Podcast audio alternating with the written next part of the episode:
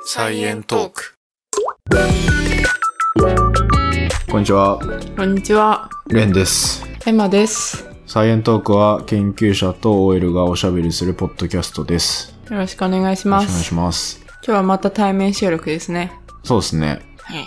今日は、あの、お便りで、研究に関する、うん研究というか、研究職か、うんに関するお便りがちょっと届いてまして、そのお便りについてちょっと答えていこうっていう回です。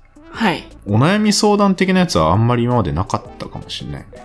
そうだね。今までは、なんかこれを調査してくださいとか、うん。とか、サイエントーク面白いです、みたいなうんうん、うん。感想系ばっかりやったけど。うん。お悩み系が、しかも研究職に関するやつ、二つ来たそう。ね。偶然同じ時期に来てて。じゃあ早速紹介しますか、お便り。はい。じゃあ紹介します。 はい。セグウェイ乗りたての安倍総理から。すいや、すごい名前。どういうことどういう状況なのかわかんな いけど。はい。安倍総理から連絡来ました来ね。ましたね。セグウェイ乗りたてのね。はい。最近聞き始めてめっちゃハマってます。研究職に就くには最低限何をすればいいんでしょうか今年高校に入学しま した。おお安あり倍がと総うご理じざゃいないやます。確 かに。 昔の安倍総理から。 昔の安倍総理が。でも今年高校に入学しましたよね。おおめでう。とうございます、入お学。めでとうございます。もうすぐコロナも明けそうな予感がするから、いい予感感ねじの高校生活が送れるといいですね。そうだね。でもあれね、時期的に中学校でさ、卒業旅行とかも行けなかったかもしれないし。わああ、そうだね。かんないけど。それかわいそうだな。わかんない。でもセグウェイは買ってもらったんじゃないですか。そうだね。 はい。そうか。研究職に就きたい高校生、安倍総理。なるほど。で、最低限研究職になるには何をすればいいかか。うん。偉いね、でも。今年高校入学したばっかりでここ考えてて。そうだね。なかなかいないよね。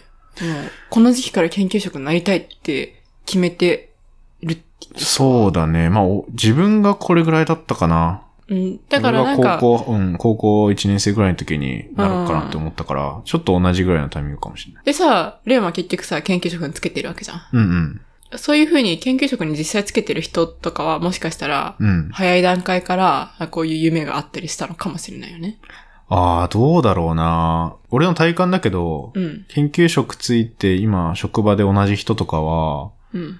結構大学入って、研究室入ってから、なんか研究職なろうかなって思ったっていう人は、割と多い気がするな。子供の時からずっとみたいな。まあ確かに、実際はそうなのかもしれないね。結構みんな大学入るまでは、まうあん普通にサラリーマンになるかとかさ、あんま決めてないよね。決め、う。そう、そんなに決めてない人が結構多かった気がする、自分の周りは。うん。なん私もね、いや、一応大学が理系だったから、うんえ大学、いや、学部が理系だったから、うん。で、まあ、大学院も行くだろうな、みたいな。だから研究職つくのかなってなんとなく思ってた。あ、本当、うん。だから、高校の時点では考えてはいなかったけど、まあ、うん普通に、その、理系の学部に進んだら、まあ、結構みんな研究職に就くことは考えるよね、多分。まあね、結構イメージはね、うん。理系のイメージは研究職うん。かね。そっか。まあ、最低限何をすればいいんでしょうかね。まあ、これざっくばらんに喋っていく感じにしますけど、マジで最低限は勉強になっちゃうけど、 そうだね。数学と理系の科目、とりあえず頑張ればいいんじゃん、今は。うん、でも、いや、わかんないよ。研究職って別に文系理系そんな関係ないかもしれないけど、うん俺らの場合は理系の研究職だけど、まあ、一応文系の研究職みたいなのもあるからね。まあね。でも一般的に研究職って言ったらもう理系なイメージ強いけどね。うんイメージはそうかもしれなうい。ん。うん。まあ、だから、いや、何かの教科を頑張って集中的に勉強するっていうよりかは、この研究職、どんな研究職があるのかっていうのをまず知るのは大事かも。うーん。だから今もさ、なんとなく理系の研究職っていう話になったけどさ、うん。それってイメージじゃん。うん。で、よくあるのって、どんなイメージ持ってるんだろうね、今の学生は。研究職って。やっぱ実験室で何か混ぜてるとか。うんまあ、逆にさ、でも外出てフィールドワークばっかしてる研究者もいたりさ。でも研究職だよね。なんか、いや私の中での研究職のイメージは、うん。研究者とはまた違ってアカデミックじゃなくって、うん。あの、会社で研究してる人だから、うんうん。まあなんか、その、化学とか生物学とか、まあ、製薬会社のね、とか、あとは工学系のエンジニアとかそういうイメージを、うん。あ私は研究者、研究職って聞いたら持つかも。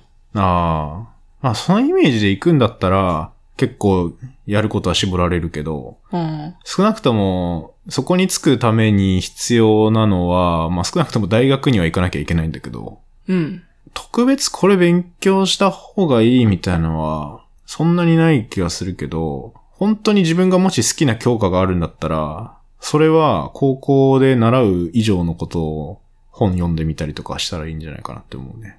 うーん。例えば、なんかさ、結構高校とかでさ、教科書プラスアルファのさ、なんか図鑑みたいな資料集的なやつだったりするじゃん。うんうんうん、あるあるある。俺の時ね、化学でもそれがあって、うん。で、それ眺めたら、ここは受験には出ないけど重要ですよみたいなやつで、めっちゃイオンの考え方書いてるとか、ああ、あったね。うんうん実際テストには出ないけどみたいなうんうん。うんうんうん。のあるけど、でも結構そういうのが重要だったりするから、うんうんうん。本当の研究だったらね。うんうんでそういうのをいろいろ見てみて、まず自分に何合うかなって、やっぱ本とか読まないとわかんない気がすうる。ん。うん。うーん、ちょっと面白くない回答だな、これ。 ありきたりな回答だけど、いや、まあでも実際研究職に就いたレンさんが言うんだったらそうなんじゃないって思うけど。あとはね、ガリ勉にはなんない方がいいと思う。逆に。勉強は大事だけど、遊び心がある人はいい研究者なんじゃないかなって思う節は結構あああ、そうかもしれないな。確かに。なんか、る。うん。研究室とか実際入って、うん。で、活躍してる人見てたら、うん。実際に大学での試験の成績めっちゃ優秀っていう人が、うん。そういう人だったりするわけではなくて、うん。意外となんか、あんまり成績良くなかったけど、研究はめっちゃできるみたいな人って結構多いイメージ。そうそうそう。うんそれって多分自分の中に持ってる特性というか、得意。意なこととマッチしてるやつはさ、うんうんやっぱ研究したら向いてるみたいな、うん。うん。あるじゃん。だって研究って別にね、勉強じゃないもんね。勉強じゃない。うん。あの、勉強だと思ってたらね、研究できないと思う、多分。あ、私そのパターンだ。多分ね、無理だと思うな。その、だってさ、研究職で、例えばさ、生物のジャンルやるってなったらさ、うん。その研究で新しいことを生み出すために、今まで人間が積み重ねてきた生物のさ、論文やら何やらをさ、一応知らないと、自分がポッて考え出したアイディアって大体誰かやってるし、うんうんうん。だから、めちゃめちゃ過去を知らなきゃいけないと思うんだよね。で、この、安倍総理さん のが、多分研究職とかになるときって、うん。当たり前だけど、今よりも過去が、過去蓄積されてるデータがめちゃくちゃ増えてってるわけで。うん。だから勉強する量ってどんどん増えていくと思うんだよね。そうね。そう。って考えると、それって好きなことじゃないとやっぱできないんじゃないかなっていうね。いや、それは本当にそうだと思う。うん。勉強とはまた違うと思うんだよな。なんかそして本当に、純粋な好奇心とか、うん。これを知りたいっていう気持ちが強い人って、うんやっぱ強いなっては。そうそうそう。これってさ、なんかすごい綺麗事に聞こえるんだけど、本当だよね、でも。 そう、研究職じゃない人からしたら、うんいや、そんな好奇心だけで突き進んでるみたいなって、俺結構綺麗事に見えるんじゃないかなって思ってて。そうかないや、私はそれを身をもって感じた側だけどね。ああ、まあ、いや、感じてる側ではあるじゃん。でも本当にさ、うん。そういうところの、例えば研究職の人、俺らはさ、結構周りにいたりさ、うんうん。友達にいたりさ、うん。するからわかるけど、知らない人って、いや、なんか税金使って、 さ、あくあの、大学だったらね、うん。税金使って好きなことやってるとか、ああ。まあ会社だったら利益にならないといけないけど、うん。会社の中の立場でもそうじゃん。実際に物を売ってる人に比べると研究してる人たちって、うん。どうしてもさ、直接お金には結びつきにくいというか。うんうんうんうんで、そういう研究職の人と営業の人とかが、必ずしもその意見が合致しないというか。うん。うん。多分ね、どの会社にもそういうのあると思うんだよね。まあね。うん、そう、それぞれの立場あって、研究職の人は、いや、俺たちが作ったやつを最終的に売ってるだけじゃんって考え方もできるし、うん。それもすぐわかるし、うんうんうんで売ってる側も、俺たちが売らないと研究職いてもお金にならないじゃんみたいな考えを持ってたりする人も実際いたりす るから、うんうんうんうん。だからね、見え方ってちょっといろいろ違うかもしれないなっていうね。っていう感じでいくとさ、好奇心でうん。やろうみたいな感じってさ、うん。なんつうの、本当かみたいな 感じすると思うんだけど。確かにね。うんうんうん。全く研究しない人から見たらそういうふうに思うかもしれない。うん。あと理解されない可能性は結構あるたりするよね。うん。まいあ、やマイノリティだもんな、研究職って。うん。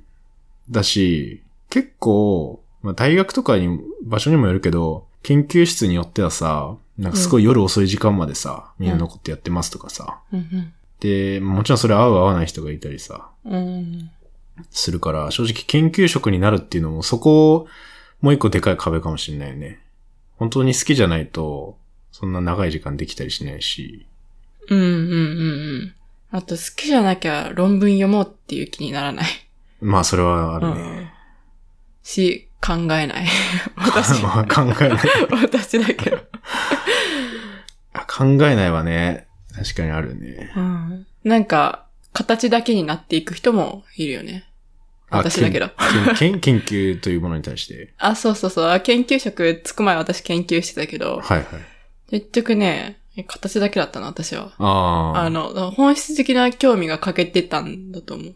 ああ、なるほどね。根底の。そうそうそうそうそう。でそこで身をも って、あの、研究に対する興味がある人と、うんそうじゃない人の違いを私は感じた。あーでなるほど、研究室にいる、行ったことある人だったら、うん。多分その、興味ある人でも興味ない人でも、それは、あの、興好奇心っていうのは重要なんだってことわかると思う。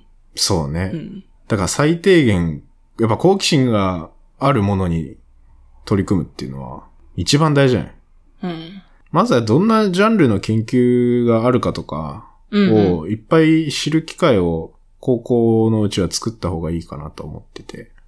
うんうんうん。オープンキャンパスとか行ってさ、あいあろいろ見れるよね。いいと思う。オープンキャンパスもいいし、今だったらオンラインとかでさ、なんか有名な人がさ、うん。講演してますみたいなさ。でも、それこそばあると思う YouTube とかでもさ、ありそうじゃん。あ、YouTube でもいいと思うんう。。全然。でも、ポッドキャストでもいいと思う。うん。あ、じゃあそういうマニア聞けばいいじゃん。あ、そう。これね。いや、菜園マニアはめっちゃおすすめですけど、うん。あれよ、マジで、こういう人に向けて俺やってるかうら。ん。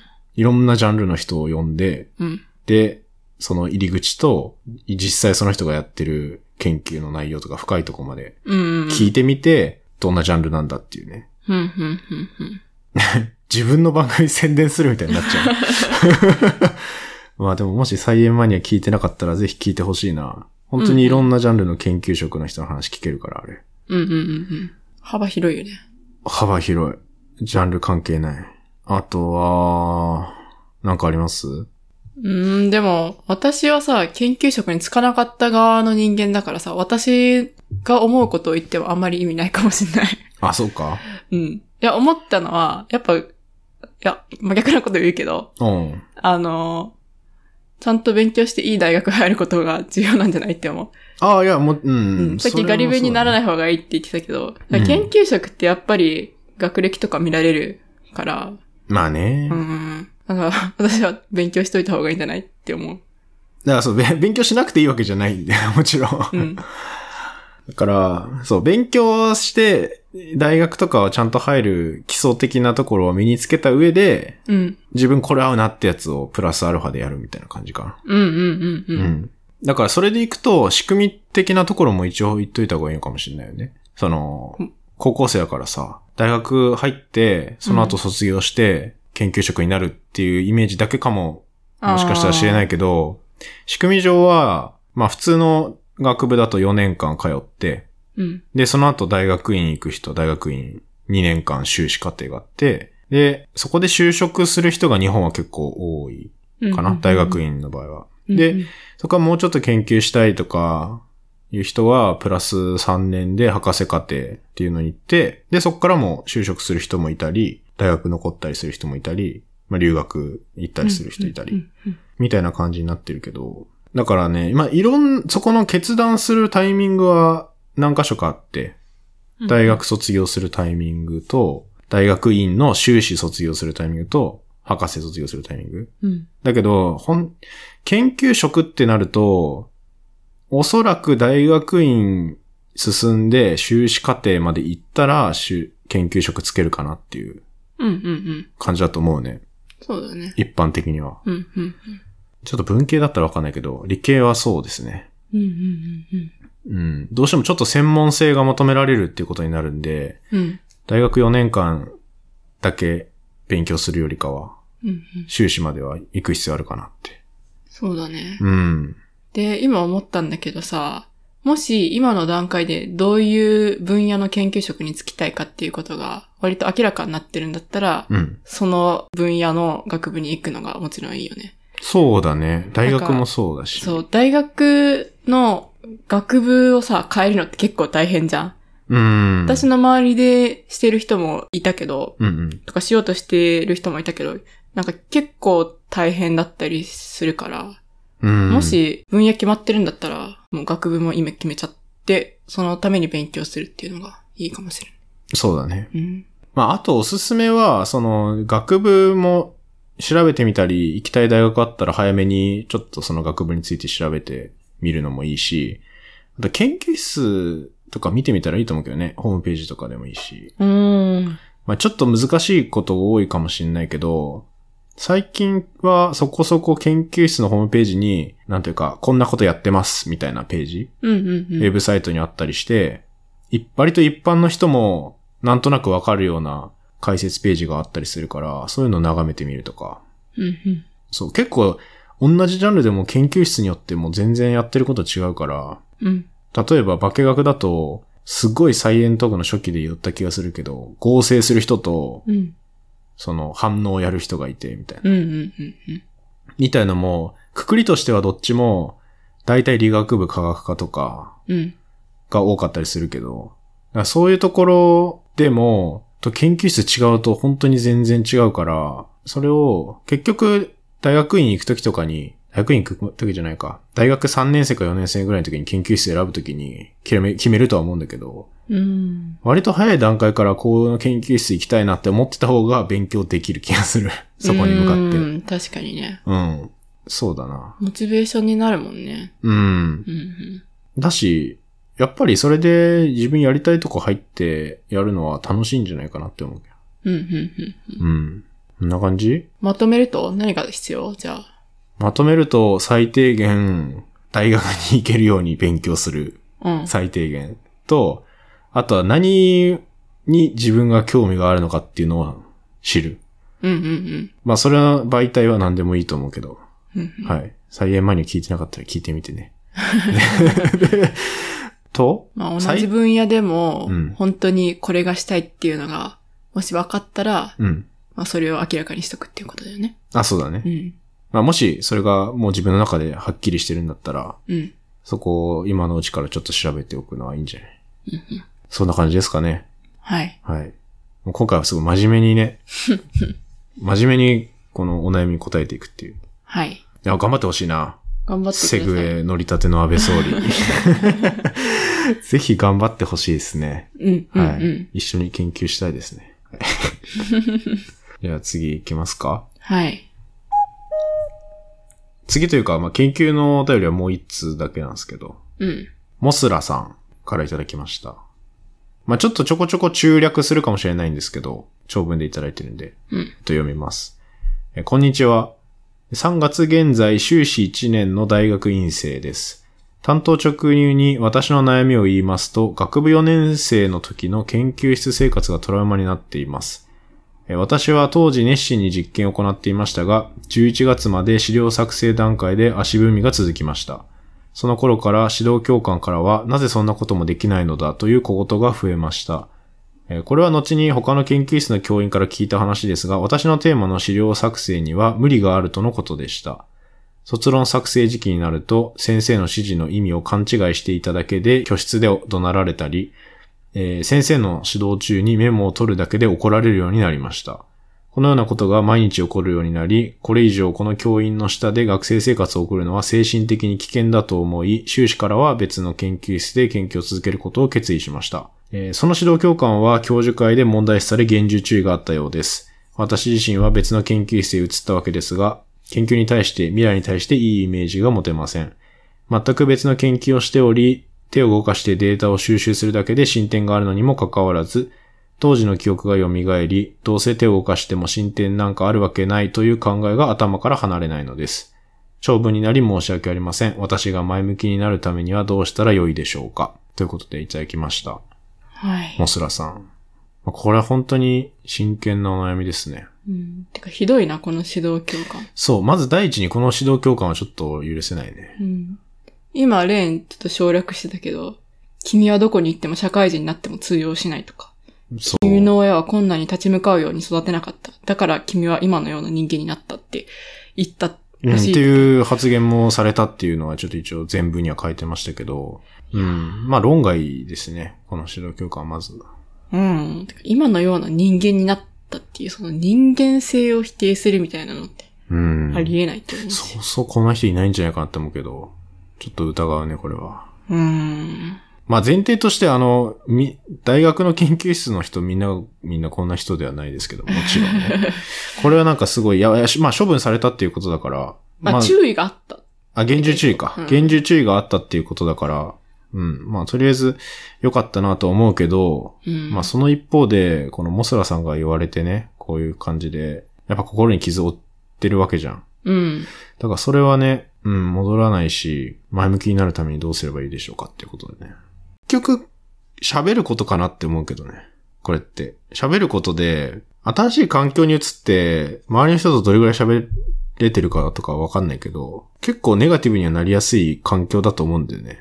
うん。だっていきなり結構知らない人に囲まれて、終始で実験しなきゃいけなかったりするじゃん。うん。そういう時ってコミュニケーション、もしかしたら薄くなりがちだから、まずそこでいろんな人と喋った方がいいだろうなって。なんか一人で実験してると、うん。どうせ自分がやってもみたいな感じの考えに結構陥りやすいかなと思って。なるほどうね。ん、なんか人間やっぱ孤独だとね、どうしてもそういう方向に行くと思うんだよね。ああ、確かにね、なんか、同期とかともし仲良くなったら、うん。なんかね、相当精神力強くないと、うん。そう、ネガティブ寄りになっちゃうし、そこでも強く入れる人って多分自分の周りの人が、なんか例えば嫌なことしてくるとか、うん。してくるのはもう自分に与えられた試練だみたいなのに変換できるぐらいの人じゃないと多分無理うんで。だけど、だ、大体の人はやっぱり他の人の助けが必要だから、うん。まず研究室の中で頼れる人探してみるとか。で、俺は、これは実際に俺も経験したことで、その、無視じゃないけど、まあ無視に近いかな。なんか後輩がなんか実験をしてたり研究してた時に、もうどうやってもそれがうまくいかないみたいなうん。研究テーマって、まあたまに生まれたりするんだけど、うん。で、そういう人がいくらやっても、なんかちょっと聞いてくれないというか、うん。データ持ってってもなかなかその考えを変えてくれないみたいな先生とかは実際いたりして。うん。で、そういう時は研究室の他の先輩とか、ドクターの先輩とかに一応相談したりして、で、それでちょっといろんな人からやっぱり言ってもうちょっと違うことをやった方がいいんじゃないかとか、うん。うん。っていう話し合いの場をちゃんと持って、うん。で、それは結構丸く収まったっていうことがあったんだよね。ああ。実際。これは実際に俺が、てかその相談を受けたっていうのが俺なんだけど、その時は。うんうんうんそれはでも俺が入った時に先輩もそういう働きをしてる人がいたりしたし、うん。うんうんそういうのを見て俺も、例えばその研究室の中で解決できることはやっぱ話し合ってさ、ちゃんと解決した方がいいっていうのはあるじゃん。確かに確かに、そうだね。うん。もしそういう、レンみたいな人がいるんだったら、あの、それ行った方ががいいと思う一番ベスト。だけどいなかったら、もうしょうがないから違うところに相談するとかうんうんも必要だし、まあ今だったら多分大学でそういうの本当に困った時に頼る部屋というか、うん。うーん。。そういううのが設けられてるところもかなり増えてると思うから、うんうんうん。相談室みたいなね。うんうん。なんかそういうところも、なんか別に行くのは、ね、恥ずかしいことでも何でもないと思うし、うん。一番ちょっとあれかなっていうのはやっぱ一人で抱え込むことかなっていう。そうね。うん。まあでもなんか確かにその研究室内でもしその問題が解決したら、うん。その先生とかがうん。他の悩んでる人以外に対して同じ危害を加えることを防げるっていう意味でもいいと思う。そうだね。結構気づいて、てない人もいるよね、多分。気づいてない人もね、いる。うん本当に。社会人になって思ったけど、社会人になったらさ、めっちゃマネージャーとかマネージャー研修とか受けたりしててさ、うん。で、すごいなんか気を使ってるというか、うん。なって思うんだけど、でも多分、大学の先生とかってそういう機会があんまりないうーん。から、しっかりマネジメントしない人が多いとか、なんか、うーん。あって言っちゃいけないから、そ、そんな風に言っちゃいけないかいら。や、人によると思うけど、うん大学の先生が特殊なのって、高校とか中学校の先生みたいに先生になるためのあ、プロセスをあまり踏んでいない場合が結構あって、そうっそうそうそうそてなると最低限そこで学ぶこととか、あと人に対する付き合い方って結構我流で言ってることがう。うんうんうんやっぱり多い。そう。そう、だかそれら、めっちゃ思う。すごいそれまでにその先生が今まで歩んできた経験とかが直でやっぱり指導にも反映されてると思ってて。うん。っていうのは、ちょっと大学だとどこでもあることでは。そう。ある別になんかモラハラとかしない人でも、うんなんか結構それはあるよね。なんか、あの、専門的な教える立場とか指導する立場としてのうんうん訓練を受けてない。うん。うん。それは結構往々にしてあって、うんまあ俺結構それはなんかあんまり、うん、どうなんだろうって思う時はあるけど、なんか外国とかだったらさ、結構もう教える専門の人とかいるよね。なんかそういう感じでさ、研究専門の人と教える専門の人がいたらいいのにね。いやーでもそれだとちょっと成り立たない気がするから、 人足りないし。そっか。うん。まあでも難しいけど、でもっていう、そういう背景があったりするから、こういうね、モラハラとかする人はもちろん論外だし、処分、処分されるべきだと思うんだけど、うんうんうん。だけど、なんだろうな。そういう人とかもそうだし、研究室の他の人とかもそうだけど、なんか、結構さ、話さないと何考えてるかわからないじゃん。うん人間大体。うんうん。だから、今このモスラさんが実際に実験してて、他の人から見たら、普通に手を動かして、なんかデータ出てて、ってなったら、別に普通というか、って思ってるかもしれないけど、実際こうやってさ、手を動かしても進展あるわけないって思っちゃってるところもあったりするわけじゃん。っうん。ていうのは、なんていうか、それを、まあ、打ち明けるひ、うん、必ずしも打ち明ける必要はないかもしれないけど、なんか打ち明けづらいだろうな、なんかちこょれって。うん。まあ、うん、まあ、もし、言いづらいと思うし、まあ、あとは、今全く別な研究をしてるんだったら、その研究自体に集中するためにいろんな人と議論してみるとか、うん。なんかそういう方向に気持ち持っていけたらいいかなって思うけど、何かしらやらないとやっぱり気持ち前向きになるっていう方に結びつかないんじゃないそうね。まあ、他のとこに話してって、でも、なかなかね、理解してもらえるかどうかわかんないけどね、その研究室のことをめちゃくちゃ把握してる人じゃなかったら、いや、別に把握してもらう必要ないよ。ただ、なんか自分の気持ちを聞いてくれる人が必要だと思う。まあ、それで前向きになれるんだったら、それでいいと思うけど。まあでも少なくとも精神が崩れることはなくなると思う。まあまあね、最,、うん最低限やっぱりね、うん。そこは重要だよね。健康っていう意味でね。うんうんうんうん。うん、研究室内で、もうあえて行動して、いろいろ、あの、本当の問題を解決しようって、する勇気があるんだったらそうしたらいいし、うんうもんし。そうでなかったら、まあ手軽な方法としては、他の人とのコミュニケーションを大事にする。そう研究ね。室以外の人と。うん。モスラさん参考になれば幸いです。じゃあ最後のお便りです。オレンジさんからいただきました。レンさんとエマさんの掛け合いがとても楽しいです。私は科学には無頓着で、学校の授業の際に、なんてつまらない分野なんだろう。鬱陶しいな、とイライラしていました。しかし、サイエントークのおかげで、科学の分野を身近に感じることができています。これからも続けてください。本当に楽しみです。にっこりマーク。っていただきました。鬱陶しい。ちょ、授業だからね、ちょっとしょうがないところあるけどね。 そっか、不当しいか。他にもなんかあったよね。学校の授業、あんま面白くないですけど、科学の面白す、面白いとこ聞けました、みたいな。ああ、結構あるよね。結構そういあうるコメント。そう。一番嬉しいけど、うん。本当は先生にもっと頑張ってほ しい。レン先生になったらいいじゃん。えいや、先生にある意味なりたい気持ちもあるからこれやってるみたいなとこもちょっと。ああ、なるほどね。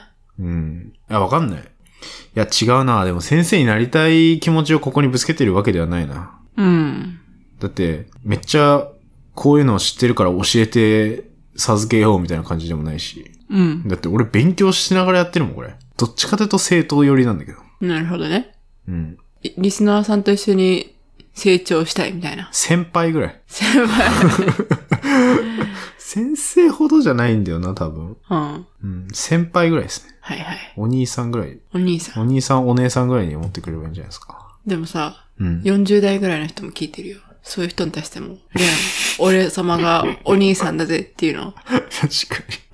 それは若造がなんか言ってるって思ってくれればい いいいんじゃない確かにな。うん。聞いてる人の大半より俺ら年下かもしんない。でしょそんな人たちに向かってさ、俺お兄さんだからなって言っていいの。確かにな。いや、でも今これはオレンジさんに向かって言いました。オレンジさん何歳なぜかわかんないけど、学校の授業を受けてるってことで、ねあ。あのじゃあ、学生さんということでね。じゃあ、レイよりも年下の可能性が高いですね別。に関係ないよ年上とか年下。別 に。受け手次第ではある。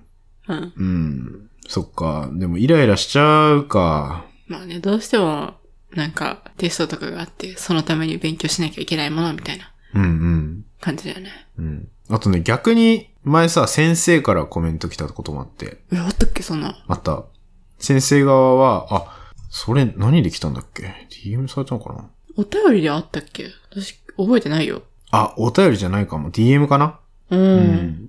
理科の先生からコメントいただいたこともあって、ええー、すごそう。その理科の先生も、その、授業のネタとして、い。このう間ん使いました、みたいな。マジでうん。何を使ったのそれは、ダイナマイトの時。あーあ、ダイナマイトでそんな授業あったっけ全く覚えてないな。どこかわかんないけど、でも、その、ノーベルさんのエピソードの一つとして、 うーん。こういう感じでできたんだよ、みたいなのを、うん。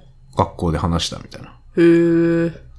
嬉しいよね。じゃんじゃん嬉しいです使ねってほしいですよね。だから使っ俺てはください間接的に先生のネタ提供をしている。なるほど、なるほど。そして生徒にも伝えている。そして自分も生徒である。そして自分も生徒である。 いいね。はい。うん。まあ必ずしも科学にめっちゃ興味持ってほしい、持ってくれたら嬉しいけど、うん。なんていうか、俺これ結構ビジネスマンにもいいんじゃないかなって思うんだよね。あのー、まあなんか発明とか発想の転換みたいなところあるもんね。うん。クリエイティブな思考を持つためにはいいかもしれない。そう。で、少なくともシーズンにはもっとビジネスパーソンにはね、おすすめな気がするな。マジで。科学誌は。ほうほう。じゃあ、今回はこんな感じで、はい。ちょっと結構研究の真面目な話が多かったですけど、何か参考になれば幸いですということで。まあなんかいろいろ言ったけど、どんな職業つくにも楽しいこともあればね、楽しくない暗いこともあるっていうね、現実を受け止めながら、それぞれ頑張りましょうってことでね。うん。他のコミュニティでね、知り合い作りたいみたいになったら、ポッドキャストがネタになったらいいなとは思うけど、大学院生とか聞いてる人多いかもしれないし。うーん。ポッドキャストでコミュニティできるかな リアルで。いや、リアルじゃなくても、ああ。オンラインでもいいし。オンラインだったらできそうだな。そういうね、気軽に悩み相談できるところあったらいいけどなそれこそでも、どっかの別のポッドキャストとかうん。でいろいろお便り、相談系のお便り募集してるとこあるじゃん。んそういうところに話してみるとか。でもいいし、ういん。や、本当は、これを聞いているリスナーの人と、リスナーの人が友達になったらベストなんだけどね。うん。確かにね。そういう人で。あの、レンが作ってるさ、あの、ツイッターでのコミュニティみたいなのあるじゃうんん。。そこが、そういう場になってもいいかもしれないね。まあそうね。うんまあでもあのコミュニティちょっと使いにくいから難しいかもしれないけど。あ、そうな の。うーん。なんかそういうのできたらいいなって思ってるんで、なんか思いついた人教えてください。 投げやりだな。いや、投げやりというか、うーん、いや、でもなんとなく、ちょっと、うん。まだそんなに集まんないかなって気がするかそうだねら、。もうちょっとなんか注目されるタイミングがあったらね、うん。そういうコミュニティ。ィみたいなの作りますみたいなので、そうだね。うまだちょっとあそれいいか母数がちっちゃいかもしれないからねん、。そううんうん。う、まあもうちょっと頑張りましょう。はい。で、こういう人にも励ましていけるようなね、感じになったらいいなって、そうだね。うん、うんうん。思います。はい。じゃあ、今回は、そんな感じで、 最近終わり方めっちゃ適当だけど、 アザースとか言って終わらないっていうかうん。まあいいか。ありがとうございました。ありがとうございました。